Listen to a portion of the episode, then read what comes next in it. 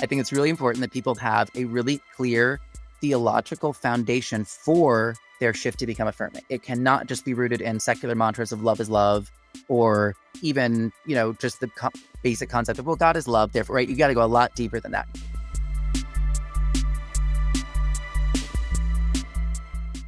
Well, friends, welcome back to the podcast. And I think we have got our bumper music settled in now. So I think I think this is it. This is it for now, at least.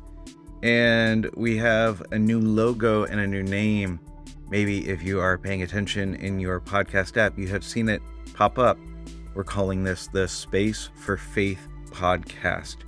We got a fancy new logo all uh, thanks to our friend Jacob Titus. Jake, thank you for your help on this. Walked me through a whole process of us trying to figure out how to rebrand this and name this. And one of the fascinating things that he did is he took several of the episodes that we had done and he transcribed them to see like what kinds of words show up over and over again. What are the things that you're saying a lot, which is always like a weird thing. I remember I used to very regularly, I still do this some, but very regularly I used to watch my sermon, re-listen to my sermon, especially when I was preaching on a on a weekly basis. And it was always like a bit strange to hear the words that I would use over and over again. It was helpful because it would help me see like, oh, I'm super annoying because I keep saying this thing all the time. And this this felt like the same sort of thing where it's like, oh gosh, I do I say these things a lot. But what else was helpful about that was it helped us just sort of uncover like, oh, here's some of the heartbeat that's here and one of the things that Jake noticed is he said, You talk about space a lot, creating space for faith, creating space for conversations, creating space for people's journeys, creating space for like different expressions. He said you're you're using that a lot. And so we kind of played with that for a while, came up with space for faith. We want to create space for one another, we want to create space for these faith conversations, and particularly Particularly, we want to have a bent towards creating space around reimagining the church for our present moment. And so we've been having those kinds of conversations in a lot of different kinds of ways. And if you have been tracking here, maybe you have noticed over the last several episodes for, for this year in particular, as we've been putting these out, have tried to still have kind of the big, broad faith conversations that we were having about whatever the particular topic is but then to also like hone it in a little bit. And we asked some questions that might be a little bit more particular towards church leaders, faith leaders, people who are doing work in the church in some sort of way. And so uh, I hope that that's helpful for you. And yeah, so we've got all that squared away. Now, some of you are here and you are listening and you have been a part of the post evangelical church leaders and artists and uh, pastors like gathering that we put together. Some of you have heard about that and you want to be a part of the next one. I want to let you know um, we got a team that met recently, and a part of what we were talking about is do we do that again this year? We're uh, we're committed to doing it again. We felt like no, this feels really significant and important. feels important to to bring these people together to have these conversations so we're figuring all of that out. We will have another gathering possibly this fall.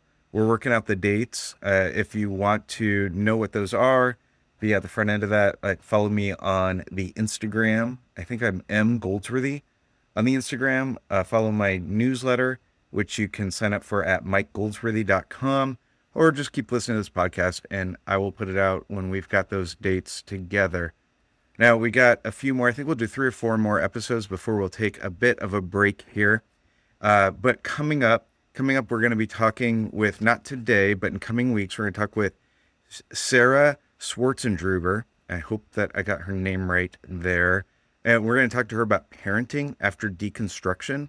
So some of you are in places where you have been in a process of uh, of sort of like reimagining your faith and trying to make sense of it and the way that you talk to your kids about faith, the way that you even engage them in church, you're trying to figure out what does that mean and look like. And so Sarah's doing some great work there. We're going to talk to her about that. We're going to talk to Aaron Niequist. Aaron is going to help us sort of like navigate what it looks like to be learning from an evangelical tradition and liturgical traditions and like how do we find ways forward with that? How do we find ways forward as a church as we think about formation and even even what we're doing in our gatherings and our times together and and how that like affects formation work. We're going to talk with Sean Palmer. Sean has a new book coming out a little bit later this year and we're to we're to get into some of the content of that. We're going to talk about communication and using the Enneagram as a tool that both helps us like understand ourselves well as we communicate, but also helps us to understand like how we're being received. And one of the things that I've discovered in my coaching of preachers, as well as I teach uh, preaching for undergrad, one of the things that I have discovered in that is that sometimes preachers, and I think that this is true for a lot of communicators, we do like we have something that we want to say because it's like what we want to say and it's sort of self gratifying work. And we negate taking the audience into account and how I'm being received and heard by the audience in order to best be helpful for them. And so Sean's done some great work around this, particularly as an Enneagram expert. And so super fascinating to combine those two disciplines. And so I think what he has to offer is really helpful, whether you are a preacher some sort of teacher, whether you communicate at work, uh, in whatever sort of way you are having to communicate to others and understand how you are being heard and received and what you're bringing, what they're bringing to it. Like he's got some really great stuff. So we're gonna, we're gonna talk about that in a few weeks. But today, today we got my friend Matthew Vines hanging out with us. Matthew, we, we talk about all kinds of things. We talk about what it looks like to become affirming of same sex marriages while also holding on to a high view of scripture that you do not have to lose one in order to pursue the other. We talk about why the church still matters to him. We spent a little bit of time reflecting on Rachel Held Evans and um, why he had a close relationship with her. And we talked a bit about like why do they resonate with one another? What what's even like kind of missing in the larger church conversation by her voice not being there right now. We talk about attending a church that doesn't affirm same sex marriage as somebody whose work is helping churches affirm, become affirming of same sex marriages. Uh, so we talked to him about his sort of personal experience in that. We talk about some video curriculum he's got coming out uh, with the Reformation Project, which is reformationproject.org and it goes into sort of a deep dive on like if you want to be somebody who holds a high view of scriptures deals with the relevant texts in order to try and make sense of like how do you end up at this affirming place? So we get into all of that. I am excited for you to get to hear from my friend matthew so we'll move it over there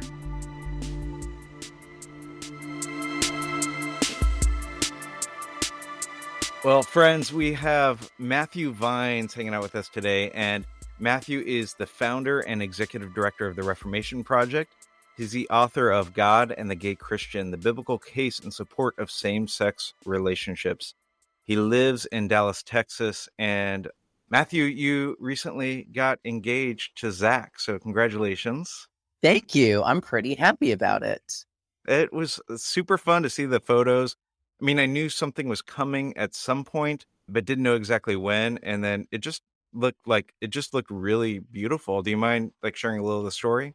Oh, sure, sure. I mean, people want to go to my Instagram and look at the pictures. No, I mean, basically, I had wanted to because I'm very cheesy. I had originally wanted to get engaged like years ago. I'd wanted to get engaged in some nice, you know, big trip, uh, maybe some international trip, you know, do some Paris thing or whatever, just to be as you know, cliche as possible. But with the pandemic, it just it wasn't really easy to do any to actually have any confidence in planning trips like that. And so actually here in Dallas, where I live, there is a really there's an opera house here that I just think has this stunning theater. They have this really beautiful glass chandelier. It's made of 300 glass LED lights, and they can go in all sorts of cool shapes and everything. And it's actually where Zach took me on our first kind of official date almost mm. four years ago now. We both really love theater. We didn't go to see an opera because we're not that sophisticated. We just went to see a play because they do plays and musicals there as well. And so, yeah, I actually I reached out to the I had to reach out to a number of people there. They said no one had ever asked to do a proposal on their stage, but they said I could do it. And so there was an evening where there wasn't a performance, and so they let me do it. And they had like you know sound and light guy who stayed, and it was, and then I blindfolded Zach when he got in the car so he wouldn't know we were going till we were center stage, took off the blindfold. So, and he said yes. So I was, yeah, I was pretty happy with it. And then, you know, we've already been back to a show there since then. So I'm all, you know, very happy with myself that now, you know, it has even more personal significance. But yeah, I'm pretty pumped. I love that. I love that. I'm really excited for you. Thank you. and can I ask you a question just completely out of ignorance? And my kids, I was showing my kids the pictures of you getting engaged. And when my kids asked me, they're like, I, I'm just kind of curious when with a gay couple, like, how do you decide who does the proposal? And I was like, I genuinely don't know how to answer that. Yeah. So I, it, it's kind of just how you, anybody wants to do it. In our case, we just talked about it. I mean, we definitely were both, we knew where this was going from very early in the relationship. So we just talked about it. He was particularly busy at work at the end of the year. And so he felt like he didn't really have the mental capacity to plan it the way he would want to. And I was a little bit less busy after our conference was over in, at the end of October. So I was like, great, I'll do it. So we just kind of discussed it and decided. And then I had, I told him in advance the date and time because I knew I wanted him to be able to feel happy with how he looked for the pictures, but he didn't know like where or anything. And he hadn't Okay. he told me he was going to say yes, right? So so we all had a little bit of obviously I knew he would, but you know, you just got to add some some surprise factor. I love it. I love that. And, you know, where can folks find like your wedding registry so they can, you know, send you gifts? You got that all set up for everybody? We don't have it yet, but I Okay. appreciate the thought. Yeah. You know, you got to get that and and send it over to the folks over here on the podcast so we can we can celebrate you all. Great. Yeah, I'll just you know just tweet it out. Just be like, I'm accepting gifts. Do it. Please right. do. Well, you know, for people who don't know you, and my guess is that a good number of the folks who are listening know you, but for those who don't and don't don't know the work of the Reformation Project, do you mind giving just a quick snapshot of the work that you've been doing for it's like the past decade ish? Yeah, it's been 10 years, 10 years this year. So it was, yeah, early 2012. You know, time does just just move right along. That I gave a talk at a church in Wichita, Kansas, which is where I'm from, about the Bible and same-sex relationships. And then that turned into a book, my book that I wrote, God and the Gay Christian, that came out a couple years later. It turned into my organization, the Reformation Project, which I started in between those two things in 2013 really my goal from the beginning you know i grew up in a conservative presbyterian church in kansas and when i was even before i had come out to myself but when i was just grappling with this topic on a more impersonal level i felt a great conflict between you know kind of how i had been raised and what I felt like was just clearly not right and not just and, and not and not correct and what i felt like just could not have been the proper understanding of scripture on this topic. But the problem was that this conversation, and this in many ways remains the case, which is something I'm working to address, is so often kind of polarized along the lines of everything else in our society, where it's like you're either a progressive and therefore you believe this, or you're a conservative and therefore you believe that. And the way that that gets played out in a theological and church sense is you either, if you believe in the authority of the Bible, then you're not going to support same sex marriage if you don't really have as high view of the Bible, then sure, you're going to do that. And so often, more progressive leaning Christians reinforce these perceptions because there is some truth to that. I don't think it's true as an absolute statement, but certainly it people's concerns are rooted in the interpretation of biblical texts. And if somebody just doesn't care as much about the biblical text, then yeah, it's a lot easier to uh, have whatever opinion you might want on something. But I just think that's a very my my my approach from the beginning, my argument from the beginning has been that Christians can both affirm the authority of the Bible and affirm same-sex relationships. So that remains. It's. I think it's a a very unhelpful framing that is reinforced by people from both camps, really, that says you need to actually become a theological progressive in order to become affirming oftentimes more conservative Christians like this approach because it means that you don't even actually have to have the conversation. You can just say, well, are you, a, do you, you know, do you believe in the authority of the Bible? Do you believe in divinity, resurrection, you know, all, all these things, right? Do you believe in Orthodox Christian like core beliefs? If so, then this is, we all are the people who believe in those things and we do not agree with this. And then sometimes more progressive leading people even though they are LGBTQ affirming, sometimes they're actually a little bit more invested in promoting progressive theological viewpoints across the board. And so they find it advantageous as well to suggest that, well, actually, to become a affirming, you really need to become a theological progressive. You need to become a progressive Christian who, you know, is a big fan of Richard Rohr and who just mm. has you you have to change your entire you must now dislike all of these people and you must like all of these people and you're not allowed to hold certain beliefs. You're not allowed to believe in penal substitutionary atonement anymore. Nope, bad. You're not allowed to do that. You're not allowed to believe that sex should be for marriage. Nope, that's you know you're uh, you can go through the list on all these things that shouldn't even be connected to LGBTQ, but it can be advantageous for people from both camps to suggest that actually these things must go together. I think from I think from the standpoint of a gay Christian who grew up in a conservative church and overall liked it. And not that I didn't have any other, you know, critiques, but overall, like the heart of it, definitely, I'm very grateful for that. And I, I, just think it's an incredibly damaging message to send, especially for LGBTQ Christians in more conservative churches, that just like, oh, because eh, you know what you're asking in that position is, can I can I be gay or can I be LGBTQ and be and and and be a Christian? in anything like the sense that I have always understood. And if actually you have to become a progressive Christian and change your view on, on most of the other first order theological issues, then what people are telling you, even from the progressive camp, is no, you can't. You cannot be LGBTQ and you cannot have both hold on to your faith and accept your sexuality or gender identity. I think it's a terrible message. I don't even think it's correct. I think mm. so. Anyway, this is my my my hobby horse has has has long been about saying actually no this is a false choice and we can instead be driven back to the biblical text to study it more carefully and come to a more accurate understanding of the relevant passages on this topic uh, in order to allow us to both fully affirm the authority of scripture and LGBTQ people and their committed relationships.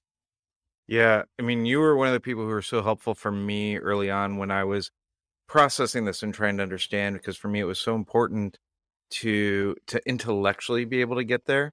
My my wife and I as we sort of like wrestled through our LGBTQ friends and their place in the church and like what we did with that, she she came to an affirming place before I did. And like she came there first from like maybe out of like a bit of a justice and a relational standpoint was sort mm-hmm. of her starting point there and my starting point was much more of an intellectual one so it took me a little bit longer and i needed folks like you who are taking the scriptures seriously who are saying like let's think about this through the scriptures rather than around the scriptures and one of the things you you were at this gathering that we did last october and a bunch of like friends got to meet you for the first time and spend some time processing some of this with you and one of the things that i heard from almost every person who met you for the first time is how offensive the, i was yeah, how offensive you were. That's first.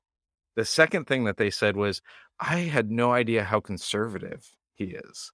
Like I would have thought that he was super progressive on all these things, meaning theologically. Right. And right. they're like, oh, actually, Matthew's like really theologically conservative in a lot of ways, and in the way that we would talk about that theologically, not necessarily the way we talk that about that politically. And oh, so, absolutely. Yeah. No, I mean, and again, I, I I very much separate theology and politics, which was probably helped for me by the fact that even though I grew up in a church that was, I didn't realize it at the time, but it was certainly a quite politically conservative church. But my parents were not.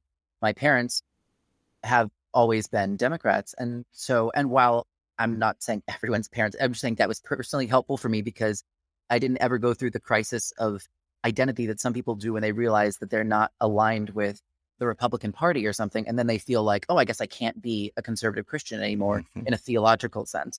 Whereas for me, I never had that moment at all, you know, and I didn't feel that. And I that is a I have definitely you know that can sometimes be a more white experience. You know, you, you'll find that intersection of conservative theology and progressive politics in the black church in, in most black churches that you would go to.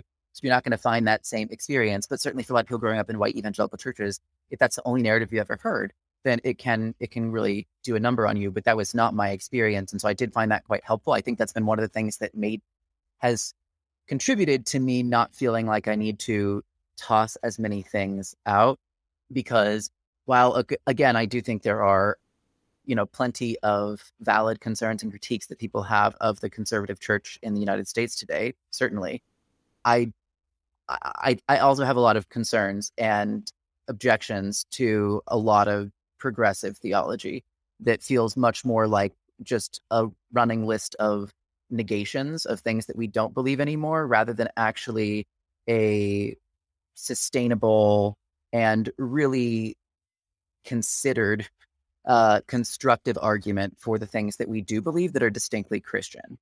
And mm. so much of what you can find, you know, I'll go sometimes to certain progressive churches where I just feel like I went to the DNC on a Sunday. And there really wasn't a clear difference. And and it's not that that in and of itself I mean, to me, the problem is just the placing of it, right? Like, if you want to go to the DNC, great, do that. That's not what I go to church for. And if you can't actually tell the mm. difference other than the occasional sprinkling of some really vague God language.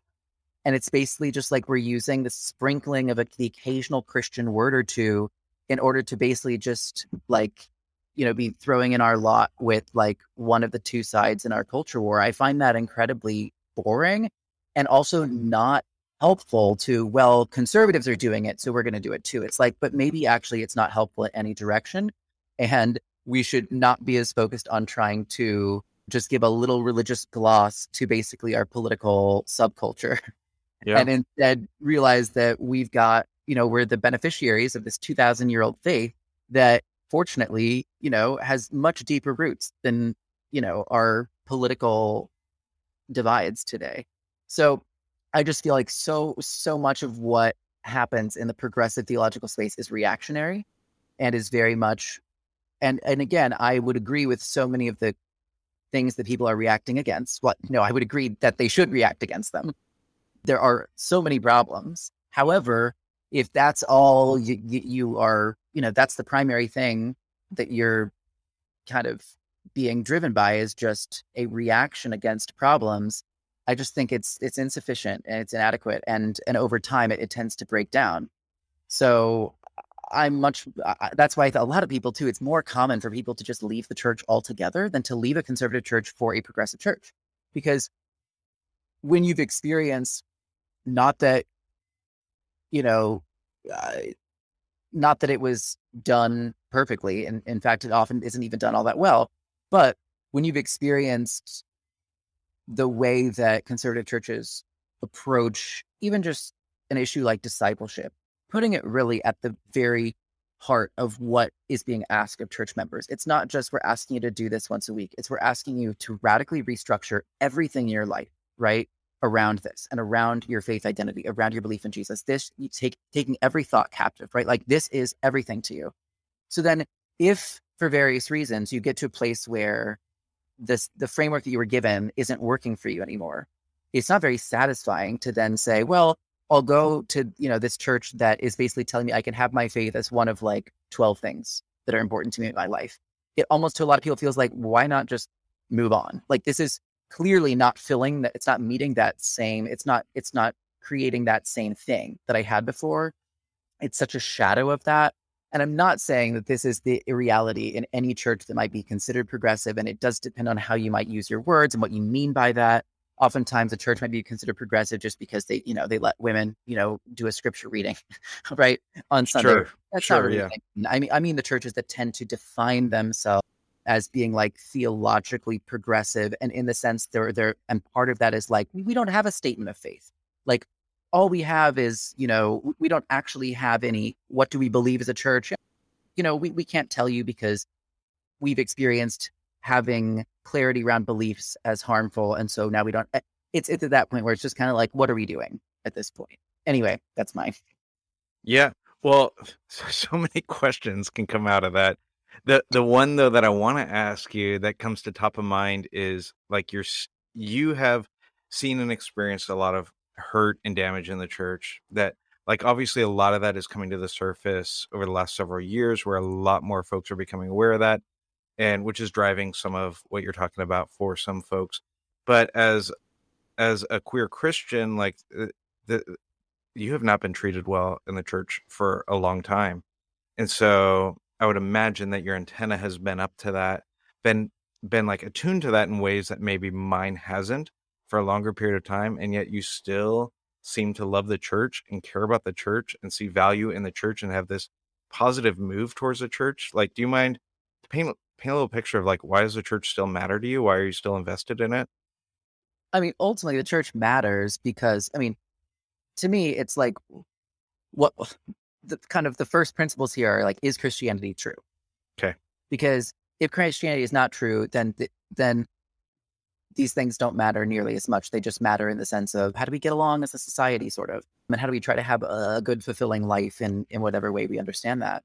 But if Christianity is true, right? Like if it's true that right? There's one God who created the universe, right? The heavens and the earth, that Jesus is his only son, like came to earth, died for our sins, was literally raised from the dead, that through faith in him, right, we have been adopted as children of God, that we have the the promise of eternal life with God, that we will one day, right, all of these things, like that we are then getting to participate in God's work of right renewing and restoring the world, then that's why the church matters, right? Because that's actually it's part of a broader narrative about who we are, like what our deepest identity is, right? As a human being created in the image of God.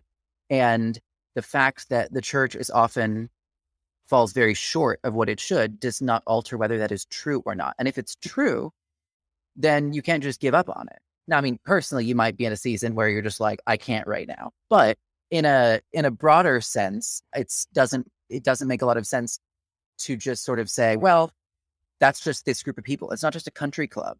It's not just, oh, why do you want to be accepted by this group of people that doesn't want you? It's it's not about being accepted by a group of people. It's mm. about helping to participate in and advance the mission of God right through the body of Christ. Mm. And so mm. if Christianity is true, then I feel like you're going to have a much higher tolerance level for putting up with things from people it doesn't mean that you want to, you need to stay at a particular congregation that might be particularly egregious. Um, but recognizing that our faith in Christ confers this special status and identity on us that connects us to other Christians, even Christians who might not have a church home at the moment, even Christians who might also have had negative church experiences, to me, like that's why I, I, it doesn't make sense for me to just let go of the whole concept of church because it's it's not it's not just like another organization.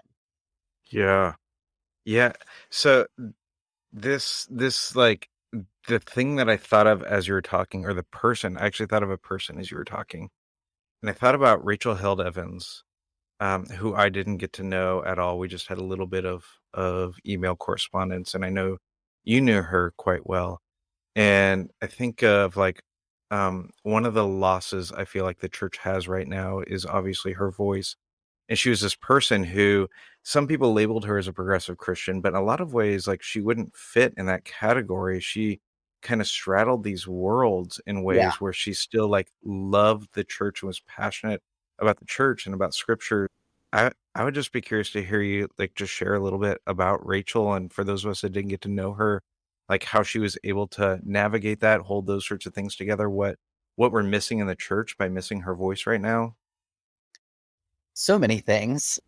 I think she was the most redemptive aspect of Twitter, I'll tell you that. And then it's just more of a dumpster fire than it was before. But what part of the reason that I really connected with her was that and why I think she connected with me was just because I felt like we were had had somewhat similar experiences where and we're trying to do somewhat similar things in in the sense that really like committed to our faith from a very young age and that had never changed and really loved Jesus and wanted to faithfully follow and serve him. But for a reason that was you know, primarily related to, I guess, an identity question, right? Like with her being a woman, with me being gay, but also just related to it's not just identity, it's also then developing, I suppose you could say, more progressive beliefs about those identities.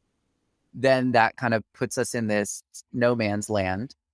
But because of our love for the church, we didn't just want to walk away.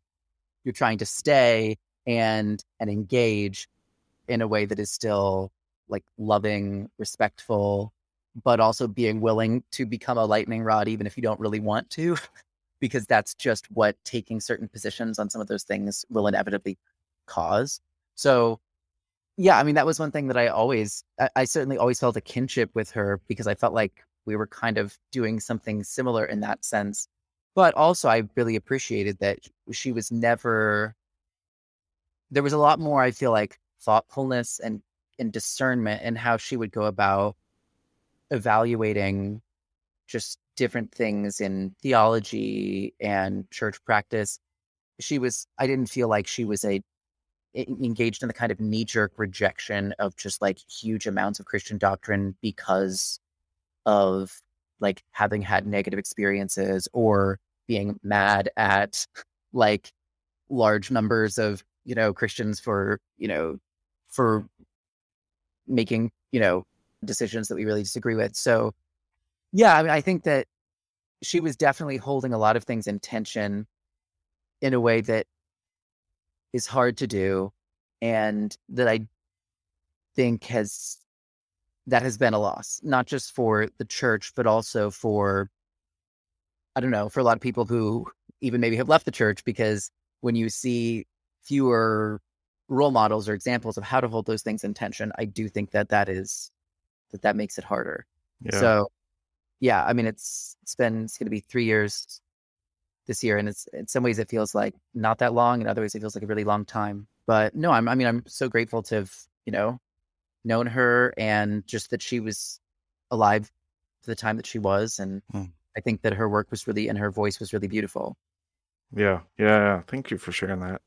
So you attend a non-affirming church, and your work is about trying to help churches become affirming.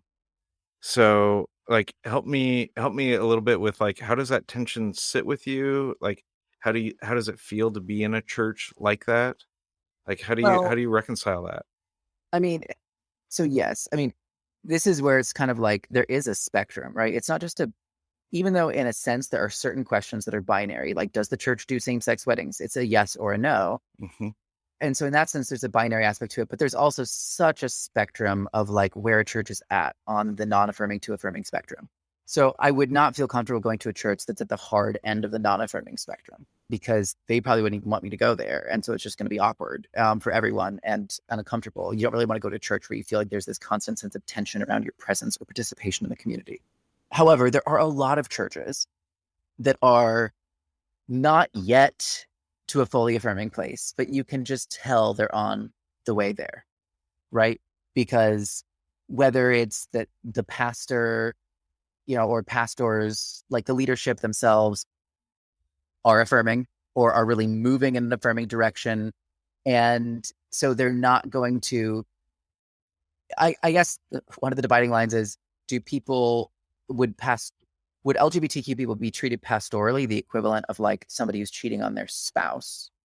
Or are they treated almost like in a special category where they're it's not like here's our holy ostracism approach. If it's a holy ostracism approach, that's going to be a very negative experience. I mean, I, I don't see how that's going to be a positive experience for anybody.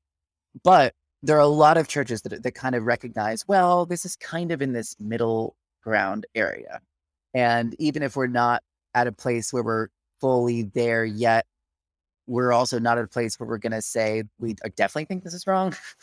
and so sometimes uh, I think for me, the, the way that I find it manageable, it would not be manageable if I felt like the whole leadership of the church was just dead set against me. I'd sure. be like, that's, that's going to be too rough. But if you feel and you know through your relationships and you feel a strong sense of, of welcome and actually like people really want the leadership actually wants you to be there and is happy that you are there and you feel like the church is moving in a more affirming direction, then I'm fine with that because and you know not everybody would be. Some people which i understand if you mm-hmm. really if what you really want to do is have some leadership role that you're not currently eligible for based on that then that's probably not going to be the best fit for you.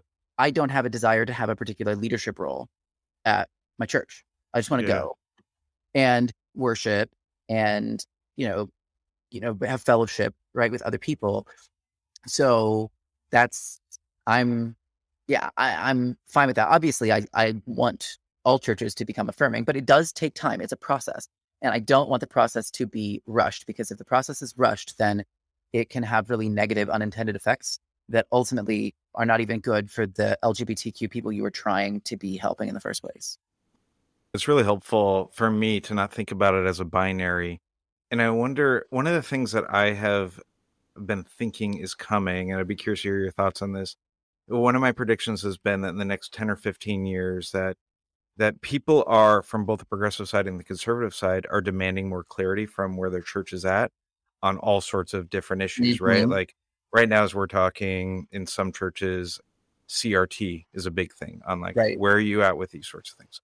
So it seems to me with a demand from both the right and the left for churches to clarify their stance on things that over the next 10 years or so that more churches that have been in that sort of like messy middle and have been ambiguous are going to have to provide some clarity around LGBTQ inclusion and we're going to see this break of churches. We're going to see a lot less that sort of are ambiguous and a lot more that are making a stand one way or another. Do you feel like that's fair or what's your I mean, read? That's there probably because that just seems to be the trend of everything. On Yeah. a pick you pick your topic, that seems to be the way that things are going. And it's not I mean, there there are some positive aspects to that, but there can be negative aspects of it too. If you have churches that actually could have been moving in a more open direction, but then don't, and actually then kind of double down on a more exclusionary position because they feel like they're being forced to pick pick a stance and they're not at a place where an affirming position is a stance they're ready to take. So, yeah, I mean, I'm I tend to be just pretty sympathetic to the position of pastors, which I think it's it's much easier to kind of I mean, you can anybody can go to any church and pick at things and listen to any sermon and if you want to, you could write an email or a tweet about what you didn't like in the sermon. But I just feel like how depressing for a pastor, Mm. right? If it's just like, oh, here are the ne- here are the dozen emails from this week about people who didn't like this week's sermon, and it's like Yeah. it's not that there's never that you should that that you would never be able to do that, but if that's the attitude that you're bringing with you, that like this church is going to be what I want it to be, and if it's ever gets out of line, the pastor's going to hear from me. It's just like, oh, you know, what a rough like that's it's hard enough to be a pastor. That just sounds miserable. So overall, I'm pretty sympathetic to the fact that like, look, this stuff is not easy. And I think we need more the more people who are able to provide kind of a listening ear, a non-judgmental, you know, approach for pastors that and able to be like a helpful resource for them in the process, which is really what I strive to be. I think that's much more helpful. That's really good. Yeah, I do feel like folks that aren't pastors just don't understand or don't get, and so the ability to have some empathy in that direction. As you were as you were sharing that, I was thinking about one of the letters I got one time after a Sunday that I had preached. It was from a woman who, at the opening of her letter, she said, "I've made it a commitment this right uh, this month to write a letter of gratitude every single day." So, Oh. like, so this is my letter of gratitude to you, and so that's how it starts and she says, I want to thank you for the sermon that you preached this weekend, but it would have been so much better. What? And then the rest of the letter was ripping it apart. Oh, And it it was this like it was this terrible I didn't even know what to do with that yeah. of this like, oh, I'm so I'm writing my letter of gratitude to you as a way to tell you everything that's wrong with you. That is Um, wow. Her practice needed some refinement, I suppose. It did, right? And I I had this thing where I woke up. I I've been out of local church vocational ministry now almost two and a half years. And I woke up a couple of months ago one morning with like cold sweats, remembering like one of the nasty things that somebody had written me. And I was like, gosh, I thought that stuff had gone away. So I appreciate the posture that you have towards pastors of like, hey, there's like it, it's it's really easy to criticize, and especially during the pandemic. Like, gosh, I've I've been so lucky to not have to lead a church through that. Like how hard this time has been. So, anyways, I'll have to say I appreciate your posture there. So that does though lead me to want to ask you about pastors. Uh, one of the one of the things that I am getting contacted about most often, and I am sure you hear it way more than I do, but are pastors who are in a church, they're not the senior pastor, and they have they have gone through an evolution of their view around LGBTQ inclusion, and they have come to a place of becoming affirming. And along with that, they're now trying to figure out like what do I do with that because I'm in a church that is not affirming and and like how do I how do I like handle this? What do I what do I do? Is there a place for me in this church? Do I need to leave this church? And so I find myself having a lot of those sorts of conversations. I'd be curious what that conversation looks like from your end. It's very, it really depends on Yeah. the person and their situation. It so if the situation is you're an associate, you're one of four associate pastors, and the senior pastor is dead set against this and has absolutely no openness to it, then that's kind of that. I mean, unless the senior pastor changes or the senior pastor leaves, there's nothing you can do. A church cannot become affirming if the senior pastor does not want it to become affirming. I mean, it doesn't even make any sense. Or, I mean, even if you're the senior pastor, but you would need to have the support of, you know, a board of elders. And if the vast majority of them are very strongly against it, then there's really nothing you can do.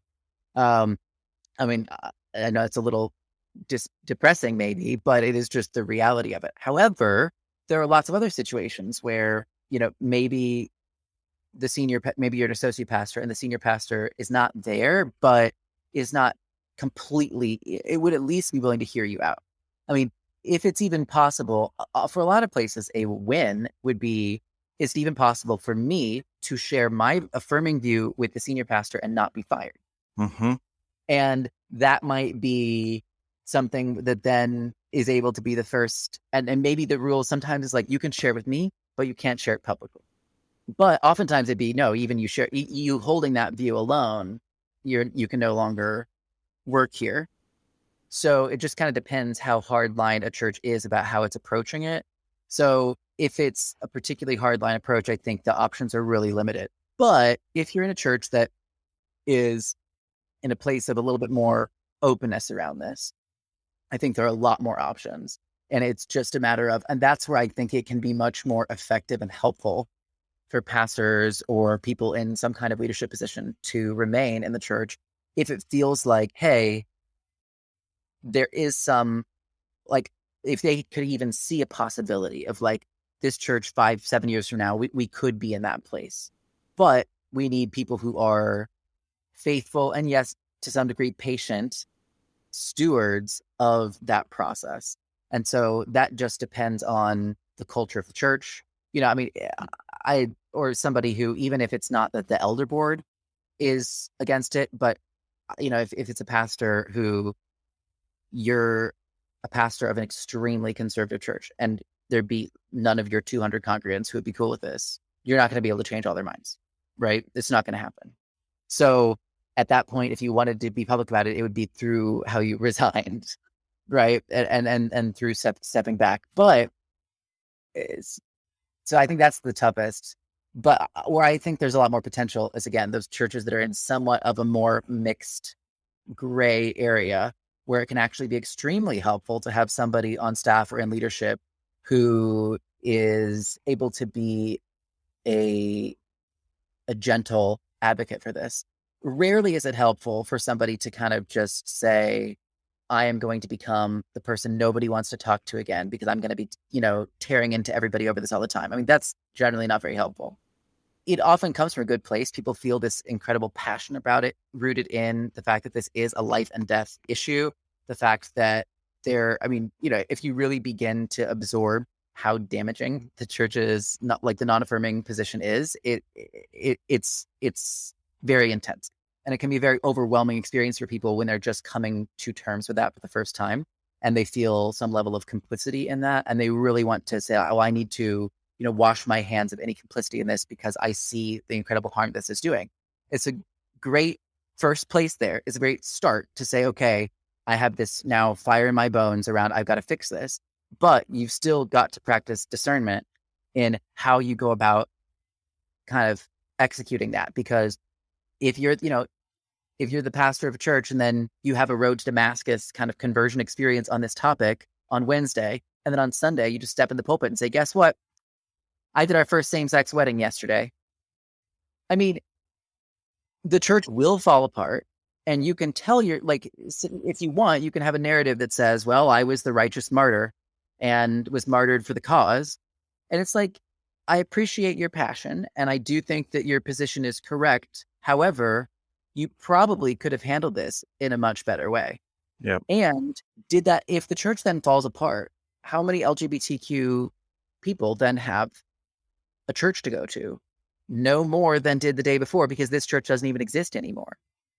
So that's part of the reason why I think it's really difficult because people can, they'll feel this nagging tension that's kind of eating away at them. I don't, I feel like I'm signing on to this position that I can't agree with. And that's just something you've got to make the decision for yourself about around how much movability is there here? How long is this going to take? How much patience do you have? But if you're able to have some patience and if there is some movement possible, I do think it's incredibly valuable to have people in those positions helping to move things forward one step at a time in that process. Yeah, that's good. Yeah, if if everyone who's affirming ends up uh, jumping ship, then who's left to help it push forward? It's it's got an obvious a trajectory it's going to go if everybody if everybody jumps ship. Yeah. So that feels like a good time to ask you a little bit about like you just put out this great video curriculum to help Oh, people wrestle through this. So I would love to hear a little bit about like what that is, how it can be helpful for folks.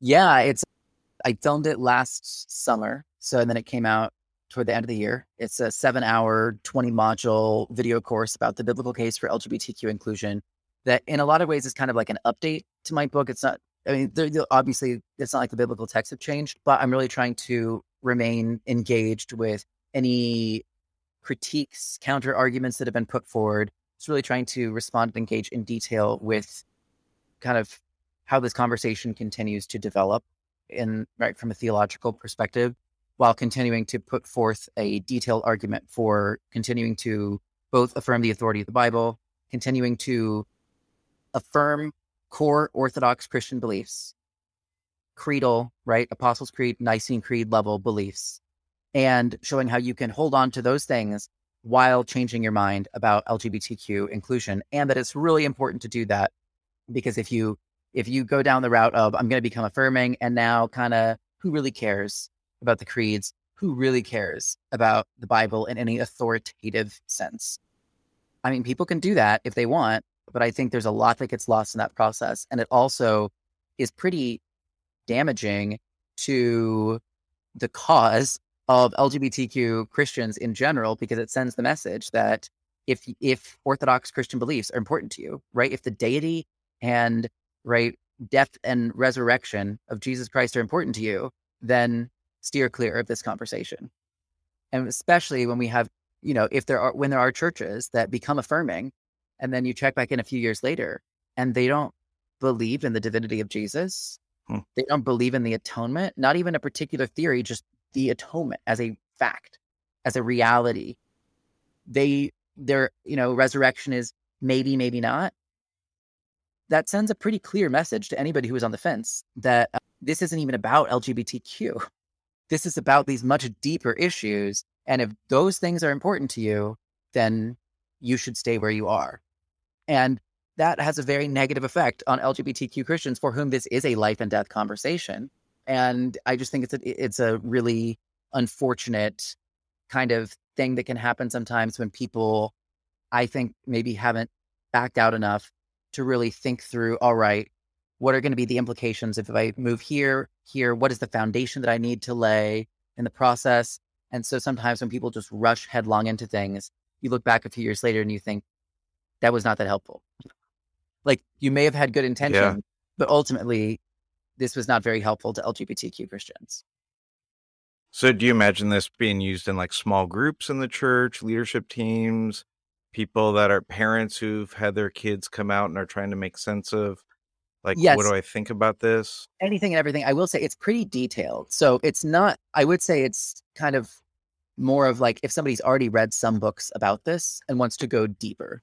But in general, you know, if somebody's saying, oh, I'm interested, you know, I, I would say it's a good thing to do like after, like, I, I would recommend that people, if they hadn't read my book and were trying to learn more about this, I would start with reading my book.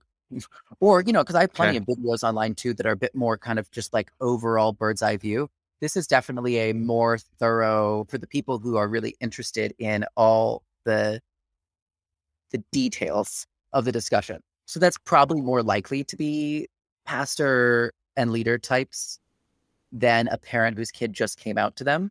But it could be a parent whose kid came out to them, you know, a year ago and has read some books and wants to wants to explore deeper. So maybe God and the Gay Christian is like 101 and then video curriculum's like 201. Yes. Yeah. That's great. It was a lot more work than I thought it was going to be. I kind of thought like, oh, I've been living and breathing this stuff, you know, for all these years. This, I was like, oh no, actually, it's a lot of work. And then you end up doing a lot of new research, but it's fun. So it's just at, if you go to reformationproject.org, that's where that's where you can purchase it. Perfect. Perfect. Well, Matthew, I'm so grateful for you. I'm really grateful for your work. I'm grateful for the way that you show up in the world. Not only your work in helping churches work through and people like me work through LGBTQ inclusion, but also just the the the way again like that you show up in the world the way that you are working towards not living in these sort of binary spaces moving from one way to the other i think you give us a great example of to what it looks like to to still pursue christ and to allow us to ask new and different questions of the text and to trust the text in those questions well thank you okay i have one i i have like a final yeah thought if that's please okay okay please so because based on this conversation I had a conversation recently with a pastor who is on staff at a non-affirming church, but one that is in some kind of, you know, there's some transition happening. It feels like it could become affirming at, in the not too distant future. And he asked me, he said, okay, so what are the basic ground rules for how to help your church become affirming without it going off the deep end? and Hmm. I, I tried to distill it, this is just from my experience with a lot of different churches, is that in order to become affirming and maintain a strong Christian foundation, and and not this kind of be, you know, just running around like a chicken with your head cut off. I think it's really important that people have a really clear theological foundation for their shift to become affirming. It cannot just be rooted in secular mantras of love is love, or even you know just the basic concept of well God is love. Therefore, right? You got to go a lot deeper than that. You need to have a very clear theological basis for what your position is. Second, you need to be super clear with yourself and with your whole church about exactly what you are affirming. You can't just say, we're now affirming. You need to specify what that means. So I've been very clear. Yeah. The beginning Reformation Project is very clear. We're advocating for monogamous covenantal relationships. Keep the standard, the same standard that has always applied to everybody and include LGBTQ people within that. It's not a kind of, oh, just a generic kind of sex positivity, whatever consensual things you want to do, we're going to bless. And a lot of people, if you're not clear, a lot of people will come in and they'll just have a, you know, they've followed enough people on Instagram, but that's their perspective. They'll just assume that's what you're saying as well. So you got to be super clear about exactly what you're affirming, what you're not affirming, and why. And thirdly, I think you have to then be ready to re-articulate the church's core faith beliefs, not just not about not even about gender and sexuality, just what is the heart of the Christian faith. You have to be ready to re-articulate that because a lot of people will be at some place of vulnerability where they're not sure what to believe anymore after they've changed their mind on this. And so I think if a church is able to do those things, have a clear theological basis for the shift, explain very clearly what you are affirming, what you're not affirming, and why. And then thirdly, be able to re-articulate the kind of reteach the basics of the faith, right? The Christian faith. That is going to set up a church for much uh, a much greater shot at making that shift in a way that is positive and actually a positive example for other churches to follow rather than something that is seen as a cautionary tale. So, oh, and then last point on that, we do have a program called Pastors in Process that is specifically for pastors of non affirming churches who are wanting to help lead the churches in a more affirming direction in a way that is still committed to scripture, still committed to core Christian Orthodox beliefs um, about Jesus. So, that's if people are interested, they should definitely just reach out. You can go to the website, fill out the form. You can, you know, people can shoot me an email. I'm always happy to talk with pastors because I know it can be a lonely, a lonely position to be in. And I, yeah, so that's all. I love that. That's so helpful. There's so many more things that I wanted to talk to you about. I wanted to talk to you about stuff around deconstruction. I wanted to talk to you about leadership structures in the church, and uh, I had a whole bunch of other things. So do we'll, you want we'll to do like find. a final? Do you want to pick one for a final question or no? No, no, hard. No, no, no. Let's let's wrap it up and let's have like a whole nother time where we do this. It only took us like four months to get this one scheduled. That's So right. That's right. We'll do it again, and then we'll have the time to like we'll move beyond like because you're not t- you're not typecast as just the guy who can talk about lgbtq inclusion in the church like you've got lots of other thoughts and opinions that are interesting and experiences that speak into that that are interesting and helpful so like let's do a let's find out time to do a whole nother round where we talk about a bunch of other stuff Sounds be fun. good. Well, thanks so much for having me, Mike. I appreciate it. thanks matthew it's always good to see you